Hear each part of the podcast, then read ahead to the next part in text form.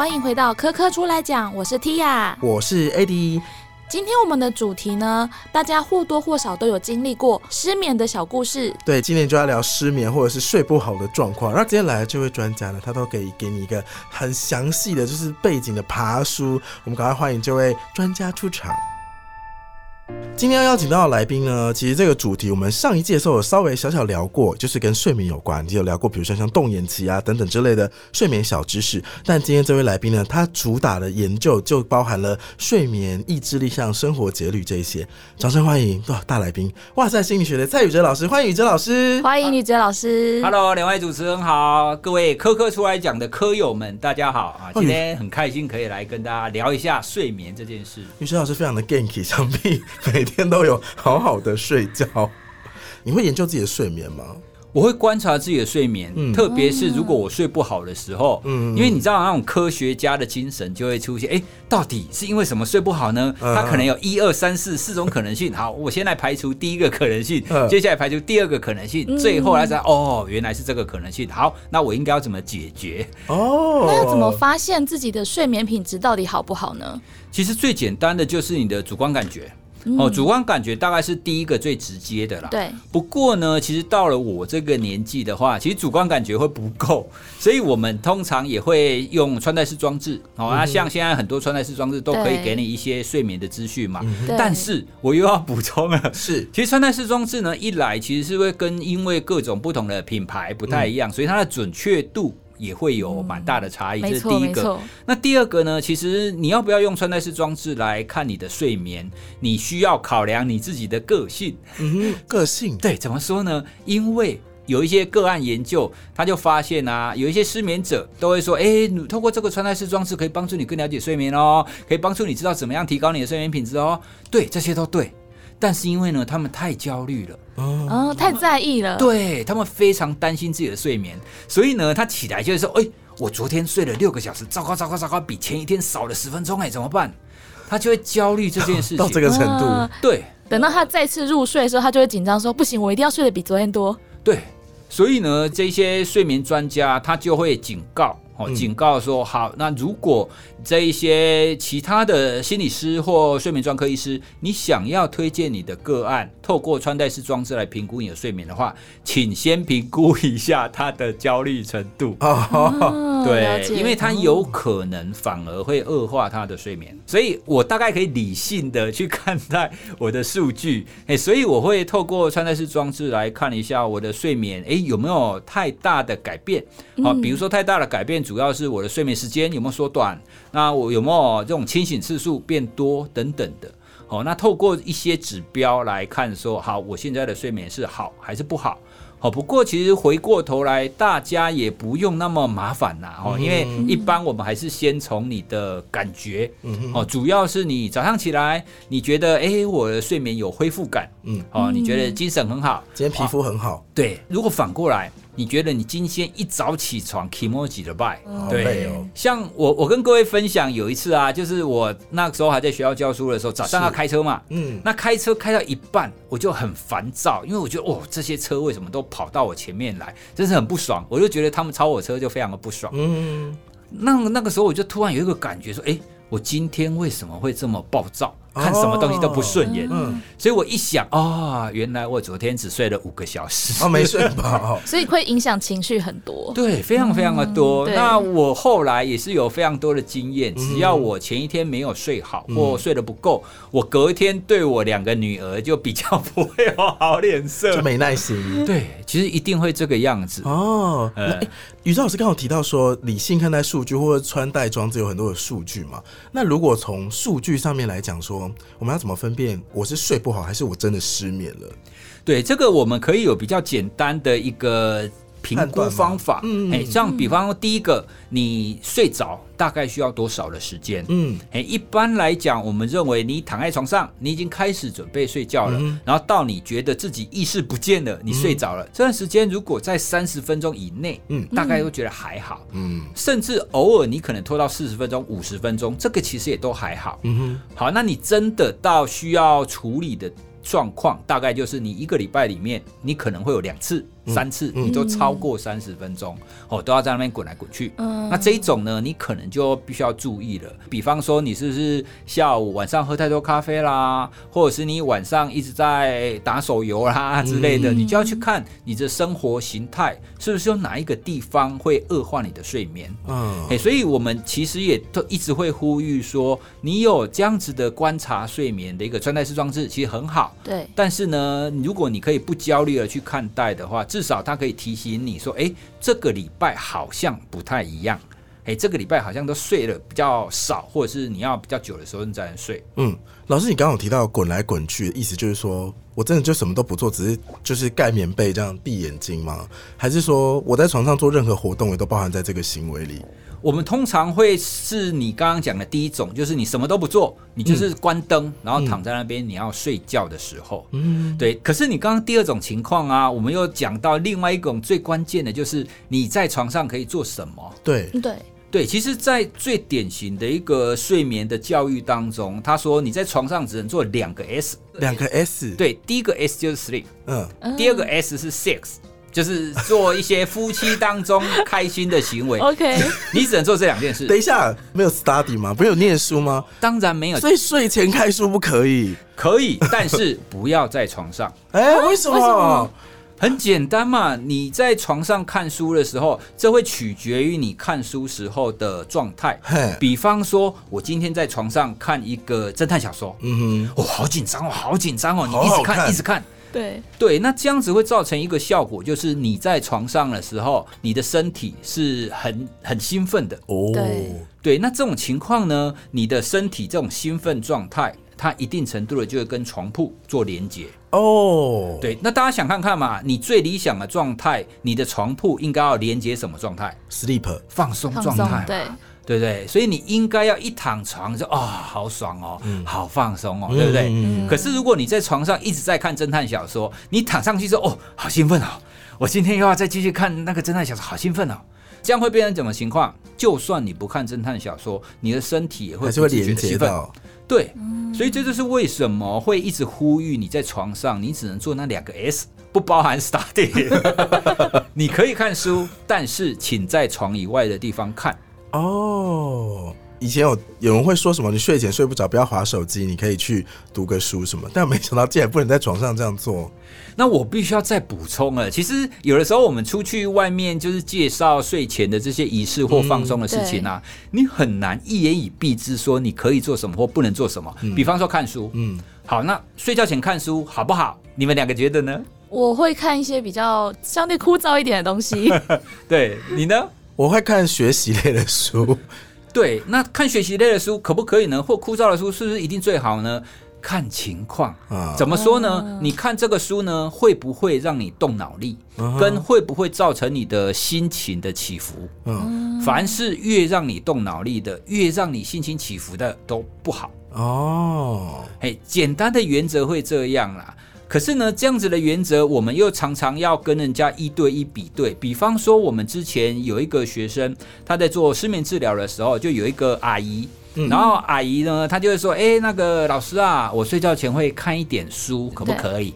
老师就说：“啊，那你看什么书？”他就讲了一个名字。然后那个名字呢，就是长辈最喜欢看的那种杂志，跟养生啊、跟大脑保健啊、嗯相关的那那一些书嘛，对不对？然后那个阿姨就说：“哎，看这个书可不可以呢？”然后那个学生就问他说：“那你看这个书的时候你在想什么？”那个阿姨就说：“我在想，哦，这个这这重要哎，哦，我觉得这个很重要 啊！糟糕，这个我没有做到啊，这个这样不行啊。带给他很多的一些想法”。对，所以这种东西对那个阿姨就不好嘛，嗯叫哒哒嘛。嗯，对啊，所以这就是为什么我们刚刚会说，哈，睡前可不可以看书？Depends，就是看、看你在看书的时候，你会有什么状态。就是连接到床铺的那个感受是什么，大家自己要知道。对，嗯那我跟各位报告，其实前一阵子啊，我看了一篇 paper，他有提到长辈好、睡前看一种书，对他的睡眠是有帮助的。哦，哦，哪一种呢第一种，它不能太长，它是短文短文哦，所以大概十分钟可以读完，十、分钟以内可以读完的东西。嗯，第二种呢，它应该是那种疗愈的心理鸡汤正面文。哦，正面的文章，对，那你想象一下，你读完这篇文章，你会漾起微微的微笑，说啊，对，疗愈小故事，没错。他们发现呢，特别是长辈，如果睡觉前你让他看大概五到十分钟这样子的疗愈短文，他们甚至发现这些长辈他的入睡时间有缩短。那疗愈的宠物影片可以吗？这个又会扯到另外一个问题，就是你要看宠物影片，你需要看三 C。嗯。对，对，那三 C 它是一个发光装置，嗯，那光线呢，通常你睡觉前你接触到越多而且越强的光线，它就会对你的睡眠会有不好的影响。嗯，对，那我刚刚讲的看书这件事情，它不包含用像那种手机或平板看书。不是电子书的，对，它要那一种就是电嗯自然纸，那跟电电子纸那一种，嗯。光就是线没有那么强的，对你需要靠室内光线折射那一种。嗯哼，对，因为那一种纸本书啊，它因为是室内光线折射的关系，所以它的光线强度是弱的。嗯哼，这个国外也做过研究，它同样让一群人就是睡觉前一一群人是用平板看书，对。另一群人是看纸本书，嗯看一样的书哦，嗯看一样的时间哦，嗯，但是他看用平板用发光装置看书，对他的睡眠品质就是会有影响。啊，对，所以我们常常就是你必须要讲的非常仔细。你可不可以看书？看哪一类的书？那你用什么东西看书？等等等等大家这个也要钻漏洞，因为我们现在的科技也好，或者是我们的所有的产品，我们的选择太多了，对，所以你就会知道有一些是对睡眠有帮助的，可是嗯有一些呢，它可能会产生反效果。嗯可是我们一般人不会知道那么多。嗯哎、所以一刚开始，你想想看，贾博士他发表那个 iPhone 的时候，大家都买一片叫好，谁知道 iPhone 会造成我们之后就是让大家的睡眠 变得比较不好呢？嗯，但是刚刚老师我们提到，在开录之前，关于睡不好跟光刺激眼球，有个很重要的东西叫做褪黑激素。嗯对没错。对，这边可以请老师帮我们科普一下吗？好，褪黑激素呢，其实是我们生物体都会内在产生的一种激素。然后以人类来讲呢，它大约会是在你晚上大概要睡觉前，你的身体会从松果体就开始分泌你的褪黑激素，然后就一路的上升。好，那上升之后呢，你的睡意就会开始袭来，哦，你你就会开始慢慢困了，慢慢想睡。那等到早上你快醒的时候呢，那褪黑激素又会下降。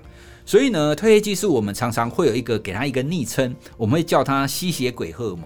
吸血鬼，哦对，它只有晚上才会出现。它不能在白天出对现，然后第二个为什么会叫吸血鬼荷尔蒙呢？因为它怕光。哦，它怕光，对，甚至你只要在晚上，比方说它分泌到巅峰的时候，对不对？嗯你现在照一个强光，它就会立刻不分泌给你看真的哦，对，它就会灰飞烟灭。所以我们也会常常呼吁，比如说你们家有长辈，哦，因为长辈比较容易晚上需要起来上厕所嘛，对。不对？对好，那上厕所我们多半就直接开灯啊，要不然看不到啊，掉进马桶怎么办？对对对，哎，可是呢，你一开灯，然后你就会兴奋的，就是你的大脑就会醒而且你会抑制褪黑激素。对，哎，所以我们通常会建议，如果你会晚上你会需要起来频繁上厕所的话，你就装一个那种小夜灯。嗯，对对对，小夜灯，对，因为你只需要去走到你的洗手间嘛，对不对？你根本不需要很亮啊，你又没有要梳妆打扮，对你只要稍微看得见，然后去洗手间洗手，然后回来。嗯，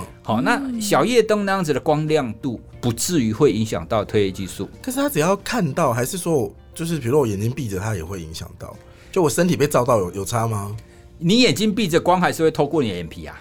那如果戴那个眼罩什么的呢？我戴眼罩就可以，所以它哎其实就是眼球有没有影响到？对它主要是。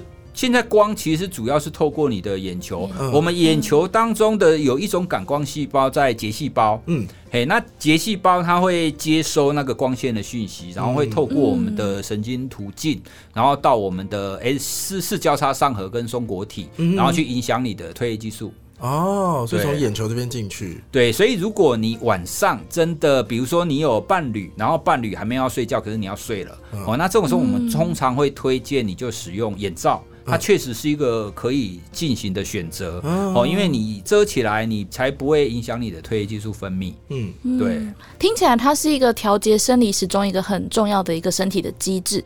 那可是如果像我们有必要去调整自己的一些时差，譬如说去国外出差，或者是说轮班呃。的工作啊，对，或轮班的工作，那其实我们就会时常需要调节自己的生理时钟。那要怎么样去服用褪黑激素比较好呢？哦，说关于服用的话，我们通常跟大众讲，都会请他直接去找专业人员咨询。哦，是，对，因为其实像这种，不管你是用褪黑激素还是用光线，它服用的时间跟我们一般吃药那种服用时间不太一样，哦，因为它要根据你自己现在的作息。比方说，如果我是一个习惯晚上十点钟睡觉的人，哦那你是一个习惯晚上一点钟睡觉的人，那我们两个服用褪黑激素的时间就不一样。嗯，嗯，对，因为它就要调整你的生理时钟嘛，嗯所以它自然而然服用的时间要根据每一个人的时间不一样而去调整。嗯，哎、所以我们通常很难一言以蔽之说，哦，好，那你应该要几点吃，然后你吃了以后会发生什么事？对，哎、那像那一种轮班工作或者是时差，在我们在交给那一些专门做失眠治疗的心理师或专专科医师上，通常我们会透过两种方法，嗯第一种方法就是光线。嗯，哎、因为光线它才是调整我们生理时钟最快的方法。嗯最基本的方法。，对，但是光线它有一些缺点，就是你要醒来去照光，有些仪器啦，你可以透过仪器，然后帮你定时什么照光。叫醒来去照光？醒来去照光的概念是，比方说你现在飞到美国，对，好，那我们的时差可能是十小时、十一小时嘛，对不对？嗯对，那你最快可以帮你调整时差到跟美国时间同步的方法，其实就是美国天亮的时候你就去照光。逼自己早上起来，哦，其实也不见得要起来，但你就是要照光。那就是把窗帘拉开睡啊。对，但是嗯窗帘拉开它是一种方法，可是它的光强度会比较弱。哦，对，所以其实有一些他们就是会卖一些随身式的装置，哦，对，然后就很像是戴一个眼镜，然后它哦上面就会有那种绿光或蓝光，然后你时间到了你就戴上去，噔噔，然后它就会直接帮你照光。激一下。对你，说我带着它睡觉吗？没有，它通常是叫你醒来吃早餐的时候你就带着它。哦对哦，，因为它的好处是你就不用去外面嘛，好酷哦。对，而且你不会有紫外线嘛。哦，对，好酷，对对对对不会变黑啊。对你不会晒黑嘛？嗯你可以继续在你的餐桌上很悠闲的在那边吃着早餐啊，嗯然后在那边看着书啊，那它也可以直接帮你调整生理时钟。好酷哦。对，那光线大概是我们最推荐的方法。嗯那如果说你还要更快，你就是光线，然后再搭配褪黑激素，嗯，哦，这个大概就会最快。嗯，哎，所以一般来讲，我们认为褪黑激素它主要就是用来帮你调整生理时钟，或者是你的作息不稳定的嗯情况。哎，那因为老师其实有蛮多演讲嘛，或是也常常跑各大地方。老师在这边绕来绕去的过程当中，有没有发现大家对于褪黑激素会不会有滥用啊，或不知道怎么吃啊，或者是乱吃一通？你有你有没有什么样的观察？对，其实我们确实也遇到了有不少人，特别是他是社经地位比较高的人，嗯他们会喜欢或者是他们会倾向使用褪黑激素。为什么因为一来他们好像听说褪黑激素是天然的。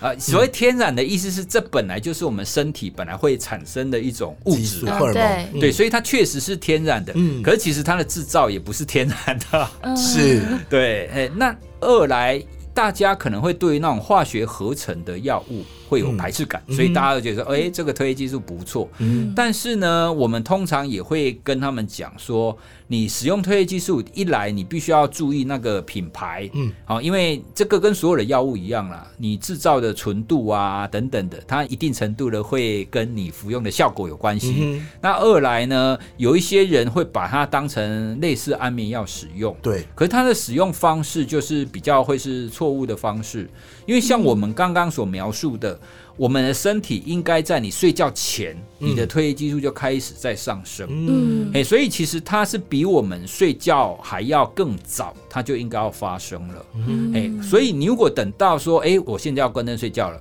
那你吃一颗褪黑激素，哦，因为大部分安眠药是这么吃的啦。对，安眠药它都会跟你说，哦，你吃了你就要立刻关灯去睡觉。嗯，好，可是褪黑激素，你如果吃了以后关灯，你不会立刻想睡觉，你会需要一段时间。所以有一些人呢就说，哎、糟糕，吃一颗没有效，那我再吃一颗好了。哎，他就会继续吃。嗯哎，所以这这就是我们有的时候会看到的这样子的一个错误的使用方法。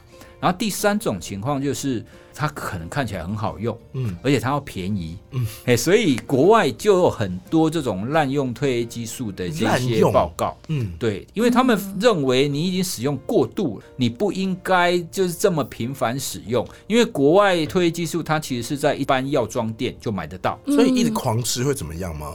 以国外的报告，他们其实是认为它会出现耐受性的议题。耐受性，耐受性的概念是，比方说你的身体本来会产生一百的剂量好了。嗯那你如果每天吃、每天吃、每天吃，你的身体就觉得不需要那么多啊，嗯我不需要每天产生这么多给你啊，反正你就一你就补充嘛。对啊，所以我就给你五十就好。哦，这样哦。那这样是不是就以后就变成是你就必须要一直持续靠外在来补充？嗯嗯嗯嗯，对，因为它既然是我们身体本来就会产生的一种激素，它是帮助我们调整我们的生理时钟跟作息。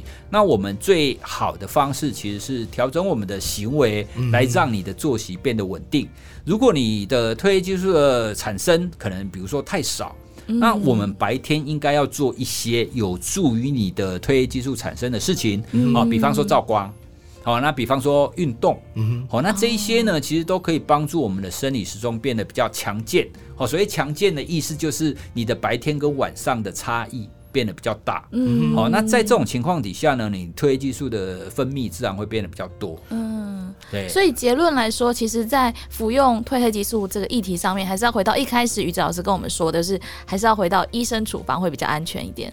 对啊，因为当初在国外是这种药妆店买得到，主要是着眼于它比一般的药物更安全啦。嗯但是老实说，再安全的东西，你过度服用，它还是会出现状况嘛。嗯哦，像是维他命好了，你一次把一瓶维他命吃下去，你的身体也会不好啊。嗯对啊，哎所以它大概是这个概念。哦，所以我们通常会建议，如果你真的睡得不太好，哦，那当然最好你可以去找这一些专家做一下咨询。嗯那如果你真的要调整的话，其实做你的行为上的调整，它比较会是治本之道啦。嗯哎，那褪黑激素或者是安眠药，它不是不能用，但是你必须要记得，你在使用褪黑激素跟使用安眠药的同时，你还是要去调整你的行为。你说照光或运动吗？，对，调整行为才是终究可以让你的睡眠可以恢复的一个关键。老师刚刚有提到两个单字，一个是光，一个是运动，这样。那我问一个比较生活性的问题好了，老师你在日常生活中或是你家里，你会很注意光照这件事吗？比如说卧室的灯太亮，这样不行，这种的。在我家里其实还好，不过呢，我确实因为现在我的两两个小孩，一个小二，然后一个才幼幼班，嗯哎、所以我会在他们即将要睡觉的时候，我会刻意的减低我室内的光线，，减低，对，就不要让它那么亮。嗯，你把灯关掉两格，这样吗？对，就你一样是看得到，但是你不需要全亮。啊，你在帮我们培养褪黑激素吗？因为那个其实是一种比较下意识，他会慢慢的知道说，哎，我的环境越来越暗，越来越暗，越来越暗。哦。好，那他有这种下意识从环境上给他的这种讯息，他的身体也会慢慢的知道说，哎，我越来越靠近，我要关灯睡觉了。哦，对，所以如果你本来你在客厅或者你在书房都是全亮，都非常亮的情况底下，你一下子说好关灯睡觉，好，那他其实是身体是没有足够的这种暗示性。哦，原来是这样啊，嗯反应时间不够。对，所以你很难立刻的切换，特别是小孩子。嗯哼，这个其实就是我们要帮助入睡的一个关键啊！其实不只是孩子，我们每一个成年人都应该要是这个样子。我在看就是老师的一些报道或是新闻专题的时候，老师很常提到说，失眠的时候你最常提供一个建议就是要运动。对啊，对啊，可以跟大家说说吗？对，因为大家很多人其实都会期待专家会给他一个很棒的方法他。说马上解决他今天就可以睡觉了。对，研究发现最佳的时刻是早上。啊，我以为是黄昏去散步，哎，是早上。是早上，，哦这个当然会跟你的运动强度有关啦。早上要干嘛那个研究做的运动强度其实是像跑步这一种运动强度。嗯嗯他发现你早晨跑步的效果，因为他同时做早晨跟黄昏，嗯嗯他发现早晨的效果是最好的。哦，对，那晚上当然也有效果啦。嗯哎、所以通常我会跟大家这样子讲，你只要有运动，就是好的效果。嗯那除非你可以就是自由控制你运动的时间，你真的想要 CP 值最高的时间，推荐你你再选择早上早上。嗯但是我还是要讲一个淡书，晚上你不能太晚。哦，对，那嗯因为你太晚，我们运动你会让你的交感神经活化嘛，对对不对？那你不运动之后呢，其实你会需要有一点时间来退假。哦，就是你就兴奋了，让它放松嘛让它放松，嗯这其实需要一段时间的。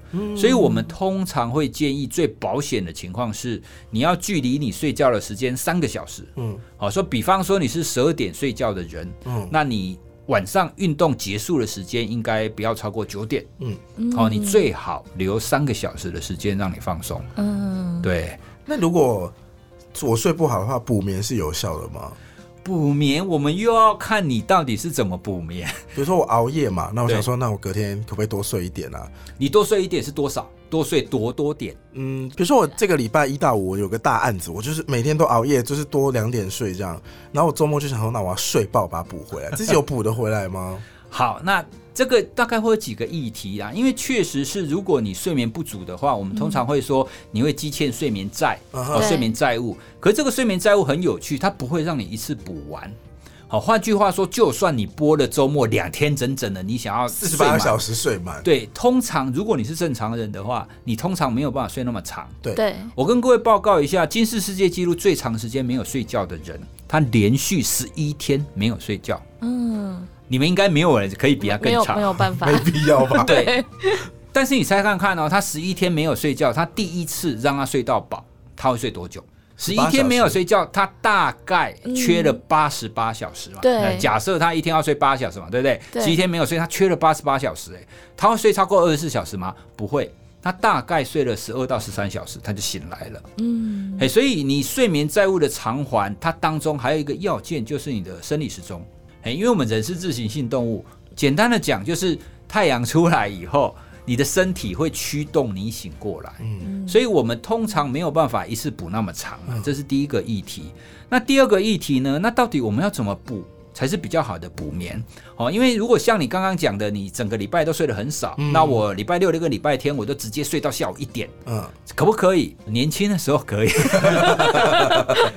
这么说啦，它会出现一个问题，我们会称呼它是社交时差 （social 社 jet lag）。交时差，对，社交时差通常会出现在那种都会区的上班族。这是什么？对它的形容大概就是，比方说像刚刚讲的，一周间很忙嘛，对不对？所以周间睡很少。嗯，那可是周末了，哎，太好了，明天不需要上班，所以我睡爆。对，所以你本来礼拜一到礼拜五都是早上七点钟起床，嗯。嗯，然后你礼拜六跟礼拜天你可能十一点才起床，嗯。嗯，就换句话说，你有两天就是往后延三个小时嘛，对不对？。对，好，这是不是很像时差呢？哦，嗯。是，对不对？所以它其实对你的身体来讲，就是你有五天活在台湾，另外五天活在有三个小时时差的地方嗯，东京只有一小时。澳洲，澳洲，对，啊如果你往后移了三个小时的话，它就是在另外一个时区啊。嗯那你两天你又要再移回来，好、所以其实你的身体就会隐约的感觉到，哦，你怎么不能稳定一点？你每天给我同样时间睡觉好不好？你五天就可以换我换我一次，什么意思我不帮你补？眠还不开心，那我睡眠债到底要怎么还？对，所以我接下来就是要告诉各位，你应该要怎么还。对哎原则上我们会建议你往后睡的时间不要超过两个小时。哦，比方说，你本来是七点钟起床的话，那么你周末你可以睡到九点，就不要超过九点。嗯，嗯，对，所以你可以往后延两个小时嘛，那你可以往前移，可是你往前移不要太前面。我们通常会建议你了不起往前移个半个小时，除非你很早你就很困了。嗯，嗯对，因为我们人的生理时钟是比较容易往后移，对那你往前移是比较不容易的。对，所以我们会很担心说，哎，糟糕糟糕，我这个周间我都睡很少，所以我今天八点钟我就去睡吧。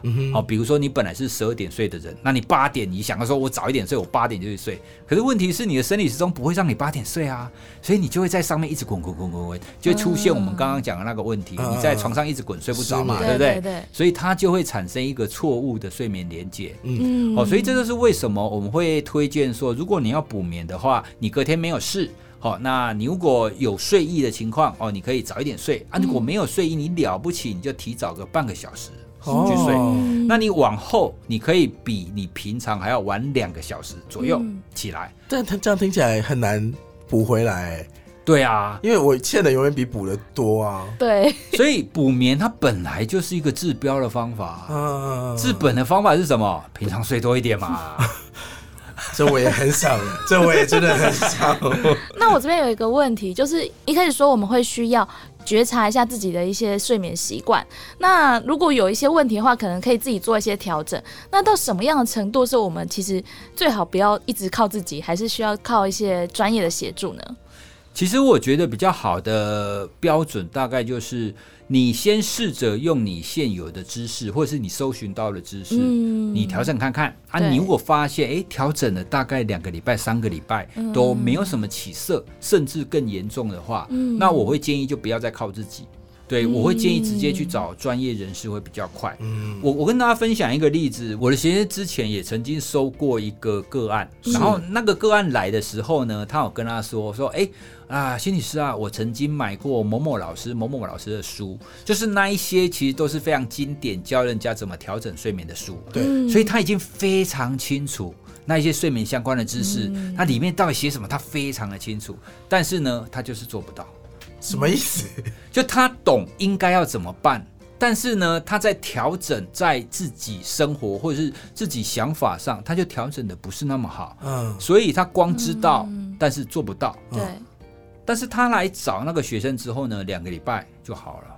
那差别在哪里？对，关键点是什么？对，对，所以关键在于，其实有一些事情或是有一些行为，你知道。你知道它有帮助，你也做了，但是你可能做错。嗯比方说，我们最常讲的放松，嗯，哦，那放松最常被引导的可能是腹式呼吸嘛，嗯哦，或者是叫你调整你的呼呼吸频率啊。嗯那通常在网络上，你有的时候会看一些 YouTube 影片，你会觉得说，好，那我们来肚子鼓起来，然后再吸气吐气，对不对？看起来好像很简单嘛，嗯但是我告诉你，就是有人会做错。哎，那在那种情况底下，他的身体就不会放松啊。其实就是不得其门而入嘛。你知道，但不知道怎么怎么做。对，你会做错。所以呢，为什么像这种好像大家都会教的这种放松方法，你为什么还要去找一个专业人士来看？嗯因为专业人士才能够确定你到底做的对不对。嗯嗯嗯，而且放松的方法很多种，其实每一个人适用的可能又不太一样。嗯，因为有一些人做这种腹式呼吸就很有感，可是有一些人要做肌肉放松的方法，他才会比较有感。嗯哎，所以这这也是为什么我们刚刚会讲说，好，你已经试过，你已经试过，你查到一些方法，你也做过了，可是就是没效。嗯。哦，那没效可能是要么你做的可能没有那么标准，哦，嗯。那效果不好，或者是有一些更隐微的因素，你可能没有注意到。对。哦，比方说我们刚刚一直在讲的睡前划手机啊，哦，那你可能睡前一直在划手机，在找说还有什么帮助睡眠的方法，嗯哦，你这样一直找，你就不会有效。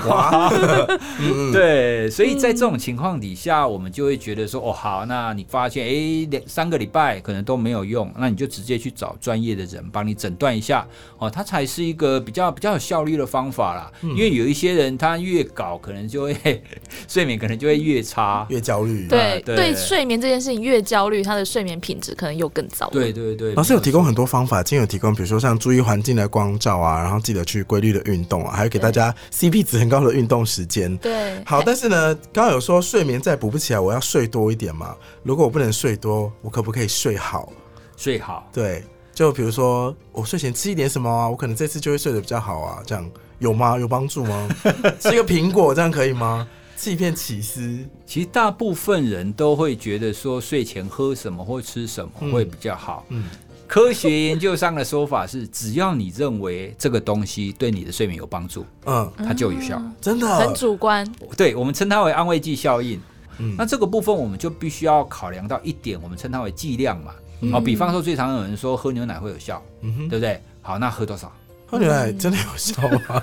乳糖不耐症也有效吗？对，乳糖不耐症其实是一个议题。那喝牛奶，因为一般可能会说，哦，喝牛奶，牛奶当中富含色氨酸，然后色氨酸可以转换成褪黑激素跟血清素。那褪黑激素刚刚我们不是有讲吗？有助于睡眠嘛，对不对？所以听起来非常 make sense 啊，听起来非常合理啊。嗯色氨酸增加褪黑激素嘛，可是它当中有非常多的议题啊，比方说，因为你吃进去的东西，那你吃进去的东西，你有没有办法到达你的大脑？因为褪黑激素素是大脑产生的啊，对不对？那当我们从肠胃道然后进入血管，然后进去你的大脑，大脑有一个关卡，我们叫它为血脑屏障。嗯，也就是说，当你的分子量就是比较大的时候，你要进入你的大脑，你必须要经过竞争，所以不是说你吃什么就会通通进你的大脑。好，因为关键仍然是你的整个的作息，关键仍然是你对睡眠的这一些认知嘛。哎、所有的营养普及品也好，或者是所有的外在帮助你睡眠的东西，它都是治标的方法。嗯，那你终究要调整你的睡眠行为，跟调整你对睡眠的看法。嗯我觉得我们刚刚提到很多次，就是睡眠之后会划手机，会影响到你的睡眠。但是呢，我们刚刚开录之前有给大家一个不错的调整方案，就是你不妨听听看 podcast。对，没错，这样就不会一直看手机，然后被一些光线影响。老师有说你可以就是把 podcast 放在旁边，然后不是设那个定时吗？然后就边听边入睡。没错，我现在就是这么用的。你也是这样子用的？，对嗯，我这样子，因为我现在用 Apple Podcast，因为它可以设定嘛，三十分钟、四十五分钟，对对啊对，我就跟它设定，那时间到了，它就自己关掉。那通常我在时间到之前我就睡着了。哦，对我也是，对，我也然后会这样关。掉。所以我也非常推荐各位听众朋友，你晚上睡觉前你可以听 podcast。那当然你也不一定要听非常用脑的啦，比如说我们这一集可能聊得很欢乐，嗯你可能会边听边笑 哦。那这样子呢，你可能就听完，你再好好的睡觉啊哦。那或者是你可以去找一些比较声音比较低沉的，这种低频的就很好睡。好，今天真的从宇哲老师这边得到很多睡眠相关的知识。如果大家听完觉得意犹未尽的话，睡前可以重复再听一次。